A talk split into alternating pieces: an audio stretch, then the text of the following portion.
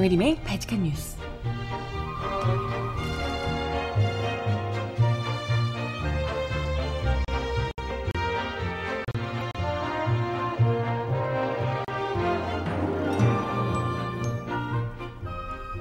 여러분 안녕하세요. 바칙한 뉴스 정혜림입니다. 문재인 대통령이 어제 정부 각 부처가 청년 일자리 문제 해결에 정책의 최우선 순위를 두고 있는 것으로 보이지 않는다라며 강도 높게 질책을 했다고 합니다. 과연 청년 일자리 의지를 이 정부가 공유하고 있는가를 다시 한번 묻고 있는 상황인데요. 아무래도 최근 2030 세대 지지율이 하락했다 이런 이야기가 나오면서 더더욱 이런 위기감을 크게 느끼고 있는 듯 합니다. 일자리와 부동산 문제 집중 관리해야 한다 이런 목소리가 정부 내에서 나오고 있다는 얘긴데요. 과연 이번에는 좀 이 청년들의 깊은 절망을 이겨낼 수 있게끔 만들어내는 그런 정책을 실효성 있는 정책 나올 수 있을지 관심이 모아지고 있습니다. 음악 듣고 와서 오늘 이야기 함께 나눠볼게요. 다비치가 부르는 너 없는 시간들 들어요.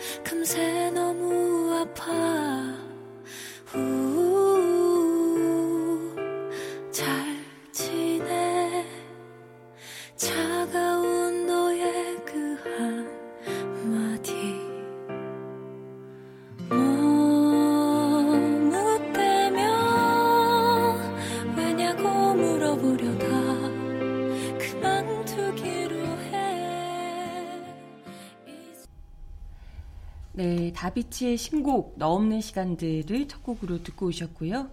신청곡 잠시 후에 전해드려 보도록 하겠습니다.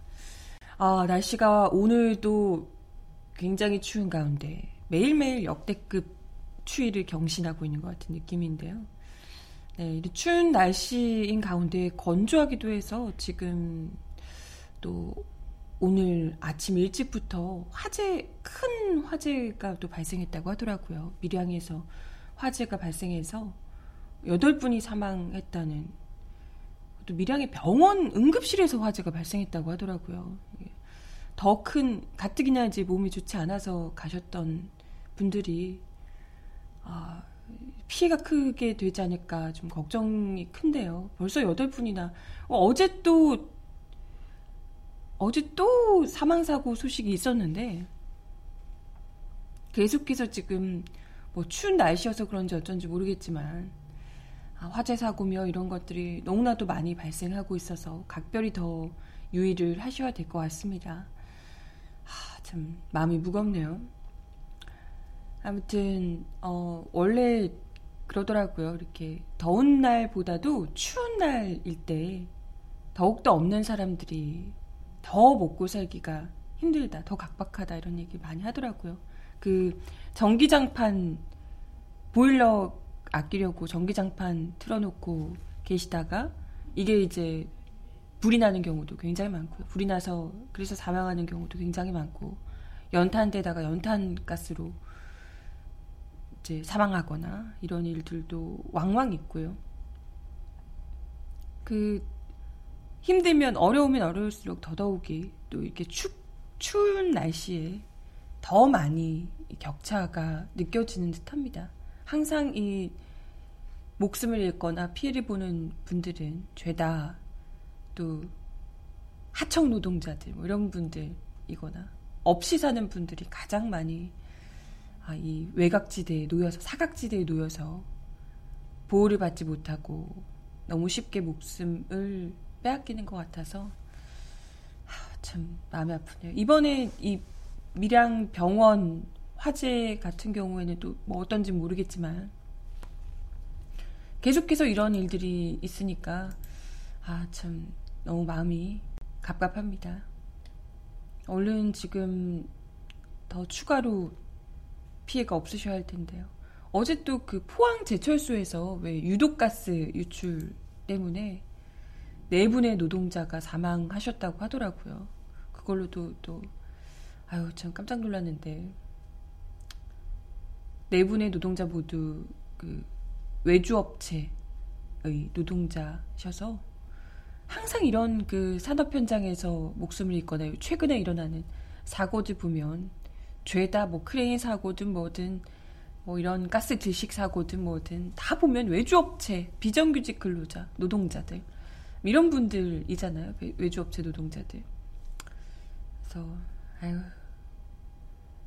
이게 오랫동안 있었던 뭐 하청 주고 외주 주고 비정규직으로 바꾸고 이러면서 비용 절감을 위해서 점점 안전과 관련된 부분을 줄여왔던 것들 이런 것들이 이런 식으로 끔찍한 사고들로 계속해서 이어지는 것 같아서 참 이제는 정말 한계에 도달한 곳 아닌가 이런 생각이 들어요. 네. 아무튼 사망 원인으로 질소 때문에 사망했을 가능성이 크다고 하는데요. 이 어제 있었던 포항제철 같은 경우에 질소 같은 경우에는 아예 그 냄새도 없고 색깔도 없고 이래서 유출됐는지 자각하기도 어렵다고 합니다. 그래서 일단 뭐 정밀 조사, 조사를 해야 한다고는 하지만 아, 네. 이런 사고들이 계속해서 비슷비슷한 사고들이 이어지는 것이 어찌됐건 그것도 항상 그 대상이 이런 외주업체 직원들이나 비정규직 직원들 하청 노동자들의 계속해서 이어지는 게 분명히 이건 바꿔야 될 필히 바꿔야 될 지점이 있을 것 같습니다. 갑자기 화재 얘기하다가 이렇게 넘어갔는데 오늘 또 화재가 큰 화재가 또 발생했다고 해서 아침부터 벌써 8분이 사망하셨다는 소식도 들리고 어, 가슴이 철렁하더라고요. 특히나 응급실에서 또 사고가 있어서 예. 어 근데 또 이 추가로 나온 보도에 따르면 사망 8명의 사망이 화재 때문이 또 아니라고 그러는 얘기도 있네요. 이게 뭐지? 음, 일단은 오늘 오전에 경남 밀양시 세종병원 요양병원에서 사망자 8명이 화재로 발생을 했고요. 중상자 10명, 경상자 35명, 사망자 8명 이렇게 발생을 했습니다. 화재로 인한 직접적인 사망자는 아니라고 발표를 했다고 하네요. 그럼 뭐지? 직접적인 사망자, 사망이 아니면? 네, 뭐. 일단, 여기 특히 병원이 대부분이 그 혼자서 움직이기가 어려운 환자셔가지고요. 더더욱이 피해가 크지 않았을까 이런 생각이 듭니다. 그래서 일단은 뭐 개별적으로 의료진이 대기된 상태에서 인명 구조를 해야 하는 상황이라서 구조 시간이 좀 늦어졌다고 하네요. 그래서 음, 구체적으로는 화재 원인이나 인명 피해가 어떻게 사망 원인, 어떤 사망 원인인지는 봐야겠지만 어, 병원 움직이지 못하는 분들이 많으셔서 더욱더 피해가 크셨을 것 같습니다.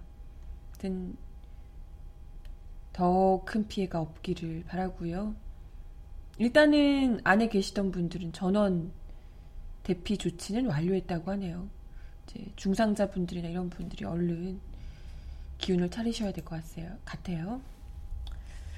네, 아무튼 갑자기 다른 이야기 준비했다가 오늘 화재 소식 추가로 들어와 있어서 짧게 이야기를 좀 드렸고요. 어, 오늘 원래 전해드리려고 했던 뉴스부터 이야기를 드리도록 하겠습니다. 어, 어제 문재인 대통령이 정부 각 부처를 질타했다는 소식이 들어왔어요. 사실 이 부분이 아마도 어제 이야기를 드렸던 그 2030 세대 지지율이 떨어졌더라 뭐 이런 그 일련의 기사들 하고 아마도 연관이 있, 지 않을까 이런 생각이 듭니다. 그게 뭐 지금 자유한국당은 아 지지율 떨어졌다며 막 어, 좋아가지고 그냥 깨방정을 떨고 계시던데 아니 근데 이분들은 지지율 안 믿는다 여론조사 안 믿는다 그러지 않았어요? 자기들 지지율 9% 나왔을 때 안 믿는다 그러지 않았나? 이것도 막 그것 보라며 사실 앞자리가 많이 바뀌었어. 뭐 70%대였다가 갑자기 50%대 이러면 뭐 20몇 프로 이렇게 떨어진 것처럼 보이지만 사실상 한 10%그 많이 나올 때에 비해서 한 10% 정도 떨어진 거거든요. 59점 몇 퍼센트인 거잖아요. 그러니까 뭐 물론 떨어지긴 했지만 앞자리가 그래도 이게 바뀌는 이게 체감이 크니까 그렇긴 합니다만은 그래도 어찌됐건 여전히 높긴 높아요. 네. 그렇다 하더라도 특히 어, 열렬한 지지를 보냈던 2030 세대에서 지지율이 또 떨어졌다고 하니 정부 측에서는 좀 위기감을 느끼고 있는 듯합니다. 네. 단지 이게 문재인 정부 아니 저기 자유한국당 쪽에서 얘기하는 뭐 평창 그 동계올림픽 때문이다라고 하긴 좀 어렵고요. 그것뿐만이 아니고 아무래도 이런 지금 전반에 깔려 있는 경제적인 문제들 지금 극에 달해 있는 이명이 이명박근혜 정부 지나면서 골물대로 굶어있던 이 젊은 층들의 일자리 문제나 이런 문제들이 지금 정부에서 조금씩 조금씩 정책들을 발표를 하고 있지만 아직까지 오, 뭐 해봤자 뭐 올해부터 최저임금 이제 이제 막 시작을 하는 거고요. 그리고 뭐 집값이나 이런 문제들이 아직 잡히지 않은 상황이고요. 이러니까 당장에 지금 내 피부에 와닿는 게 없는 거잖아요. 이런 상태에서 취직 문제도 여전히 지금 걱정이고 하니까 지금 2030 세대들의 지금 불안이 여전히 심각하다 이런 생각을 아마 예, 하고 계신 것 같아요.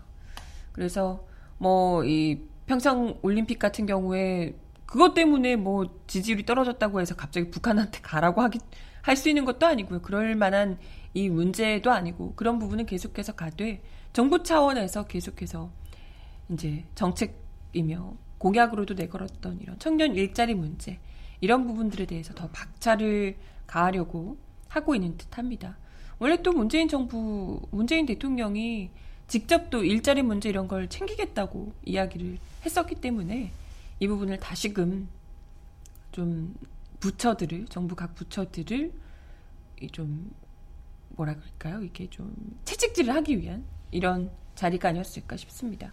어제 오후에 대통령이 직접 이 회의를 긴급 소집했다고 합니다. 청년 일자리 점검 회의를 긴급 소집을 했는데 새 신년사에서도 청년 일자리 문제를 국정 국가적 과제로 삼아서 추진하겠다고 약속했는데 정부 부처에 그런 의지가 제대로 전달이 됐는지 또 정부 각 부처가 그 의지를 공유하고 있는지 의문이다. 라고 이야기를 했다고 합니다. 물론 정책의 성과를 평가하기는 좀 이르다곤 하지만 청년 일자리 문제의 중대성, 시급성을 감안하면 지금 이 시점에 청년 일자리 대책이 잘 되어가고 있는지 점검해 볼 필요가 있다라고 하며 일자리 창출 부진에 대한 유감을 드러냈다고 하네요. 25세부터 29세까지 인구가 대폭 늘어나는 향후 3, 4년간 긴급 자금을 투입해서 새로운 일자리를 만드는 등 특단의 대책을 추진하고 동시에 청년 고용 촉진을 위한 중장기 대책도 함께 강구돼야 한다. 지난 10여 년간 정부가 총 21번에 걸친 청년 고용 대책을 마련했는데 결과적으로는 이 청년 일자리 문제를 해결하는 데 실패했다라고 이야기를 했습니다. 그럼에도 불구하고 여전히 일자리는 민간이 만드는 것이다. 시장에 맡겨야 한다라는 식의 고정관념이 지금 정부 각 부처에 여전히 남아있는 것으로 보인다. 그러니까 이명박근혜 정부에서 계속해서 기업들에게만 돈을 산유부금 엄청 쌓아놓고 있는데 거기다 계속 돈을 퍼주면서 일자리 만들어라 만들어라 했지만 실제로 일자리는 만들어지지 않았죠. 돈만 먹고 그냥 꿀꺽 했었는데 그게 아니다. 민간에게만 맡겨서는 안 된다. 라고 이야기를 했습니다. 정부 차원에서 더 적극적으로 나서라는 거죠. 다시 한번 강조하지만 저는 임기 내에 국정 역량을 총동원해서 일자리, 청년 일자리 해결을 위해서 최선을 다할 것이다. 조속한 시일 내에 청년들이 공감하고 시장에서 체감할 수 있는 더 강화된 종합 대책을 마련해 달라라며 새로운 종합 대책 수립을 지시했습니다.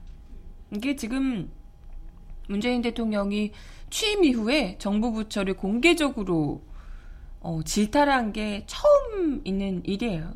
이게 아무래도 어제, 그러니까 아까 말씀드렸듯이 최근 지지율 문제 이런 것도 아무래도 좀 신경이 쓰일 것이고요.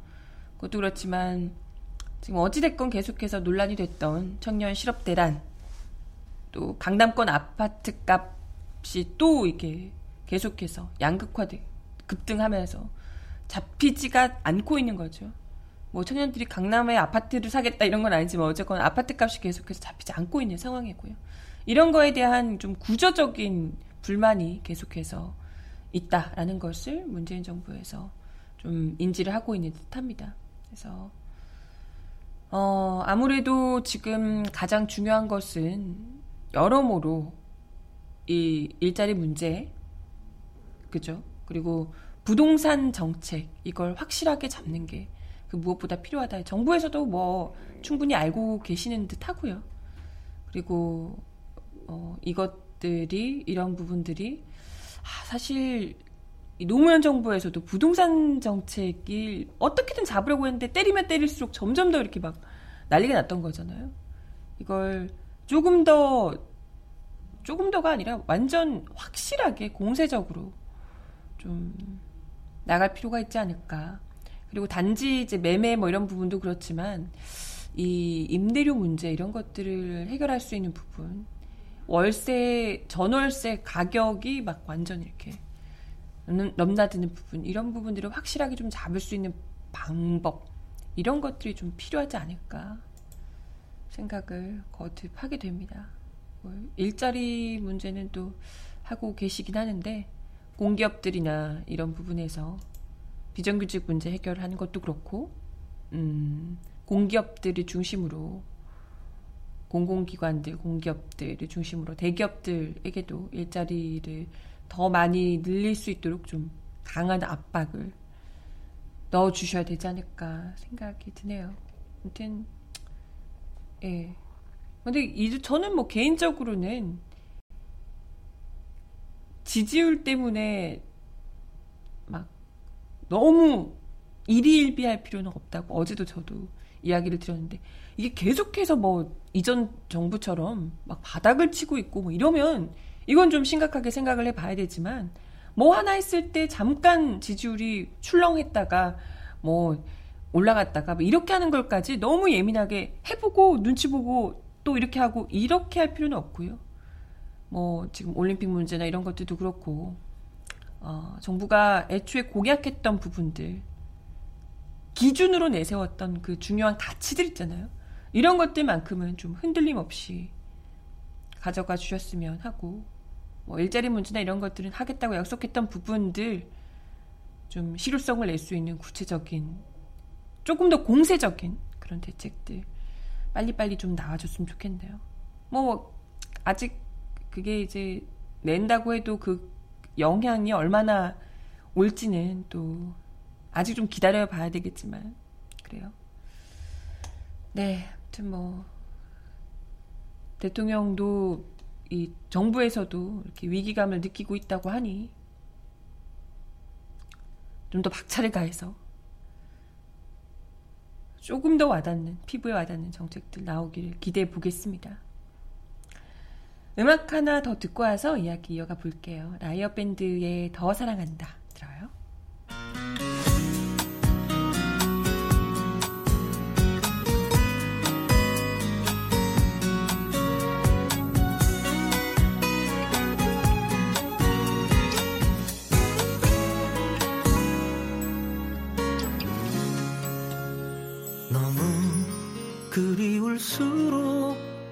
사랑이란 걸 알았지.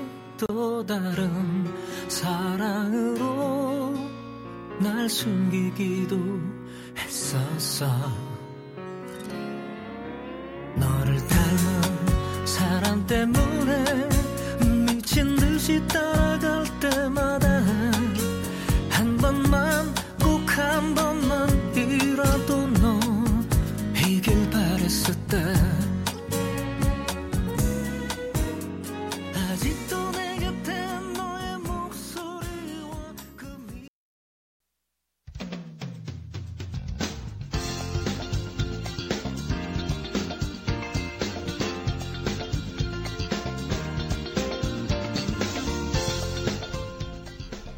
정하나의 발칙한 브리핑.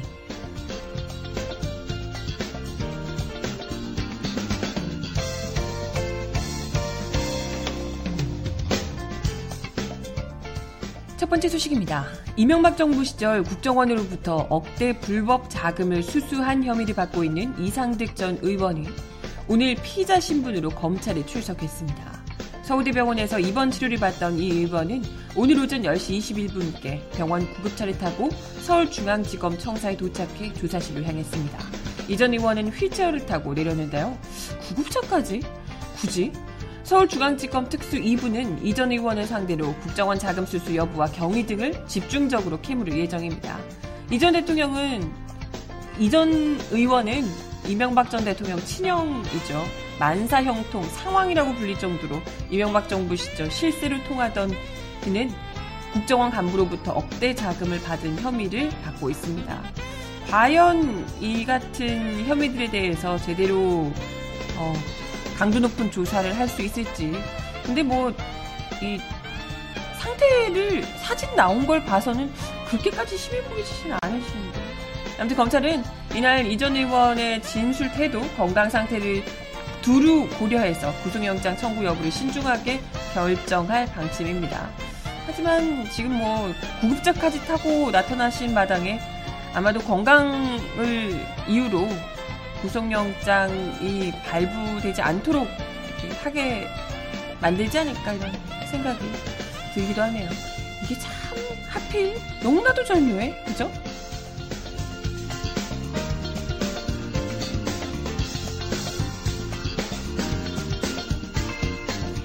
다음 소식입니다. 검찰이 2008년 BBK 특검 수사에서 드러나지 않았던 다스의 추가 비자금 조성 단서를 잡고 수사 중인 것으로 알려졌습니다.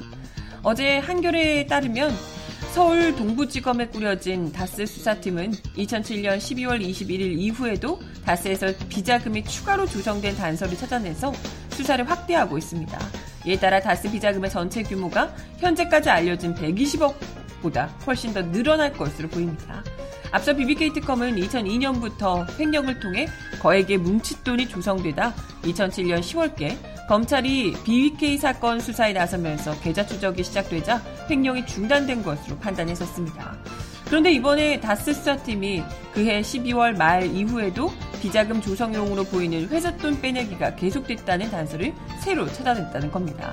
다스 수사팀은 지난 24일 소환한 이 이상은 다스 회장의 아들 이동형 다스 부사장을 상대로 이 추가 비자금과 관련해 조사를 한 것으로 전해졌습니다. 이 씨는 특검 수사가 끝날 무렵인 2008년 2월 다스의 관리이사로 입사를 했는데요.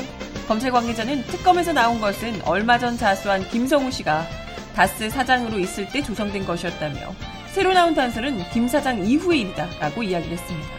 김 씨는 특검 수사가 끝나고 이 전 대통령이 취임한 뒤 2008년 4월에 해임된 바 있습니다. 2007년 12월 21일 이후에도 비자금이 조성된 단서를 찾아낸 것은 정말 중요한 의미가 있다는 분석인데요. 우선 비자금 조성에 관여한 임직원의 처벌이 가능해지고요. BBK, BBK 특검이 밝혀냈듯 BBK 특검에서 나왔듯이 비자금 조성이 2007년 10월에 끝났다면 관련 임직원은 처벌할 수 없었는데요.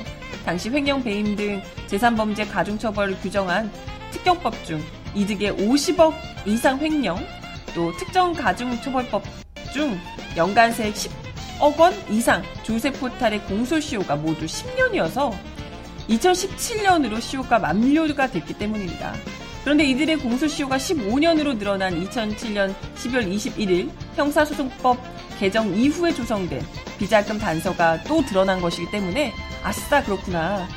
이제는 제대로 처벌을 할 수 있는 허가일제를 적용할 수 있게 됐다는 겁니다. 또 이명박 대통령이 당선된 이후이기 때문에 이 시점이 다스 비자금이 이전 대통령의 지시에 따라서 조성된 것으로 드러난다면 아마도 어마어마한 후폭풍이 일게 되지 않을까. 새로운 이 파워가 영향력이 있게 되지 않을까 기대를 갖게 되고 있습니다.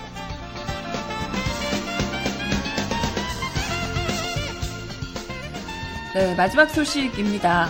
국방부 댓글 사건 조사 테스크포스가 국군 사이버사령부 댓글 공작 수사 책임자였던 김모 육군 대령을 최근 소환 조사한 사실이 어제 확인이 됐습니다. 당시 조사 결과를 축소 은폐한 혐의라고 하는데요. TF는 조만간 김 대령에 대한 사적 구속영장을 청구할 것으로 전해졌습니다. 사정당국 등에 따르면 TF는 사이버사 530 심리전단의 정치 관여 사건을 수사했던 김 대령을 최근 피의자 신분으로 불러서 조사를 했습니다. 김 대령은 2013년, 2014년 국방부 조사본부 산하 수사본부를 맡아서 사이버사의 정치 관여 의혹을 수사하면서 사건을 축소 은폐하고 허위 보도자료를 배포한 혐의를 받고 있습니다. TF는 이달 초 김대령의 사무실과 자택을 압수수색하는 등 사법 처리 수순을 밟고 있다고 하네요. 또 TF와 수사 공조를 하고 있는 검찰 역시도 댓글 사건 수사본부 부본부장을 맡았던 권, 권모 전 중령을 이날 밤 구속했다고 하네요. 이게 지금 사이버사 댓글 사건과 관련해서 부실 수사를 했던 그 책임자들이 하나둘 사법 처리되고 있다는 얘기입니다. 그래서 일단은 ETF와 민간 검찰이 사이버사 댓글 사건 수사가 축소 은폐되는 과정에서 윗선이 개입했는지도 살펴볼 예정이라서 음, 네 과연 이 윗선들의 김관진 전 국방장관 같은 분들 다시 또 검찰 조사를 받을 가능성도 보이고 있다고 하네요. 네, 음악 하나 더 듣고 오겠습니다. 이문세 씨가 부르는 알 수 없는 인생 신청하셨어요. 듣고 옵니다.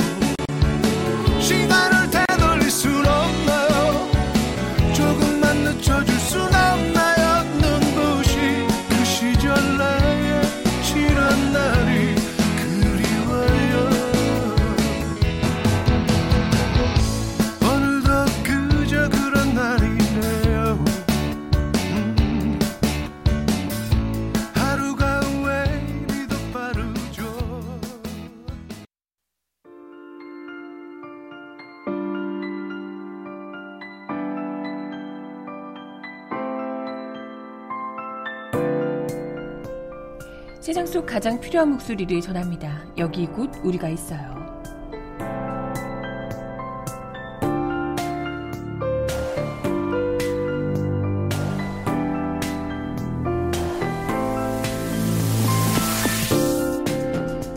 오늘 오전 7시 35분께 경남 밀양시 가곡동 세종병원 응급실에서 화재가 발생해 현재까지 무려 31명이 숨진 것으로 확인이 됐습니다. 아까 말씀드렸던 4명에서 벌써 어마어마한 숫자의 사망자가 늘어난 상황인데요. 불은 세종병원 1층 응급실 인근에서 발생을 했고요. 세종병원과 붙어 있는 요양병원으로는 번지지 않은 것으로 파악이 됐습니다. 이 세종병원에서만 지금 31명이 숨진 것으로 보이는데요. 소방당국은 요양병원 특성상 거동이 불편한 환자가 많아서 대피 작업에 시간이 소요될 것이라며 세종병원과 인근 요양병원 입원 환자들을 대피시키는 한편 화재를 진압하고 있습니다. 한편 청와대는 밀양 세종병원에 화재가 발생하자 국가위기관리센터를 가동해 대응에 나선 상태입니다.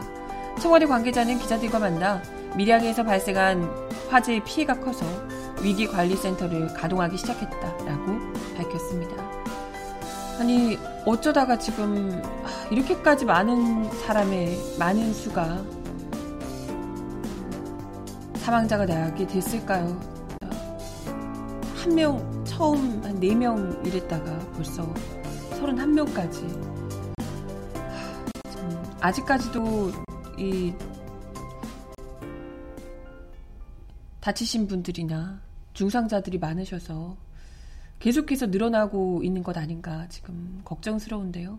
오늘 아침 7시 반에 불이 났는데 지금 피해가 급속도로 늘어나고 있다 이런 이야기입니다. 그래서 부상자들도 워낙 많고 대부분이 또 이 환자이신 분들이 많으셔가지고 더더욱이 지금 우려가 커지고 있는 상황이네요. 지금 여기는 뭐 오래된 병원인 것 같지도 않은데 2008년에 병원이 나온 곳이라고 하는데 네 나는 인명 구조 같은 경우에 1차적으로는 전원을 다 구조 조치해서 이송을 완료했다고 하는데 어, 이분들 중에서도 전원 대비 대피 조치는 완료가 됐다고 합니다. 네. 이분들이 워낙 뭐 환자들 이런 분들 때문에 계속해서 또 사망자가 나오거나 할 수가 있을 듯 합니다. 아이고, 어떡하나, 지금. 생각보다 너무 큰 화재여가지고요. 사망자가 계속해서 늘어나고 있는 상황이라. 제천 화재 때보다 지금 사망자가 벌써 더 많은 거잖아요. 이게, 아, 생각보다 너무 크네요. 모쪼록 지금 어, 다치신 분들이 더 이렇게 심해지지 않, 않으시게 간절히 바라고요. 아이고 또 지금 가족분들이 또 억장이 무너지실 것 같습니다. 음악 하나 더 듣고 옵니다. 정승환이 부르는 제발 들어요.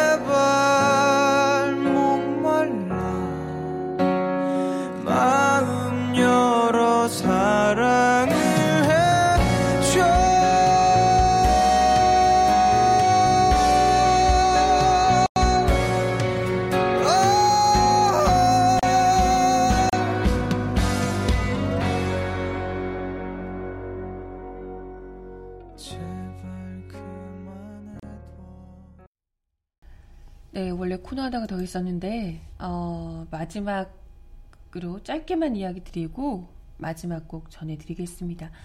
원래 그 뭐 1대1로 얘기하자 뭐 이러기도 하고 아무튼 어, 자기 얘기 좀 들으라고 자유한국당이 그렇게 문재인 정부에게 맹 비난을 해댔으면서 뭐, 뭐 그랬잖아요. 계속해서 자기들 얘기 안 듣는다고 그러시더니 정작 자유한국당 김성태 원내대표가 청와대에서 여야 원내대표 초청 회동을 추진하자 국면 전환용이라며 맹비난을 했다고 합니다. 또 안 가겠다고.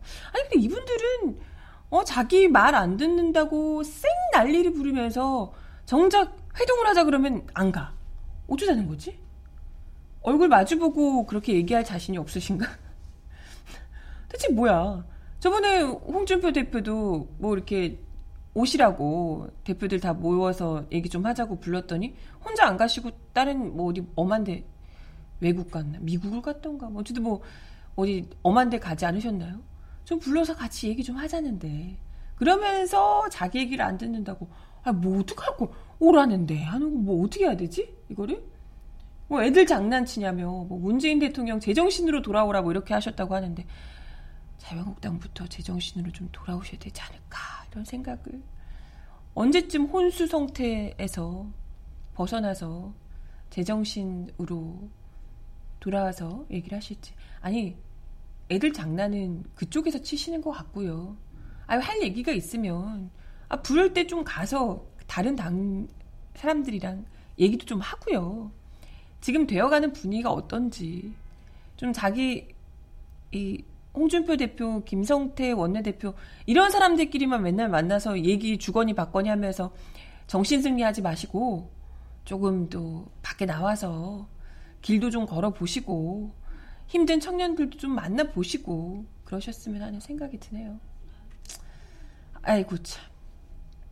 네. 마지막 곡 들려드리면서 인사드리겠습니다. 이수라가 부르는 바람이 분다 들려드려요.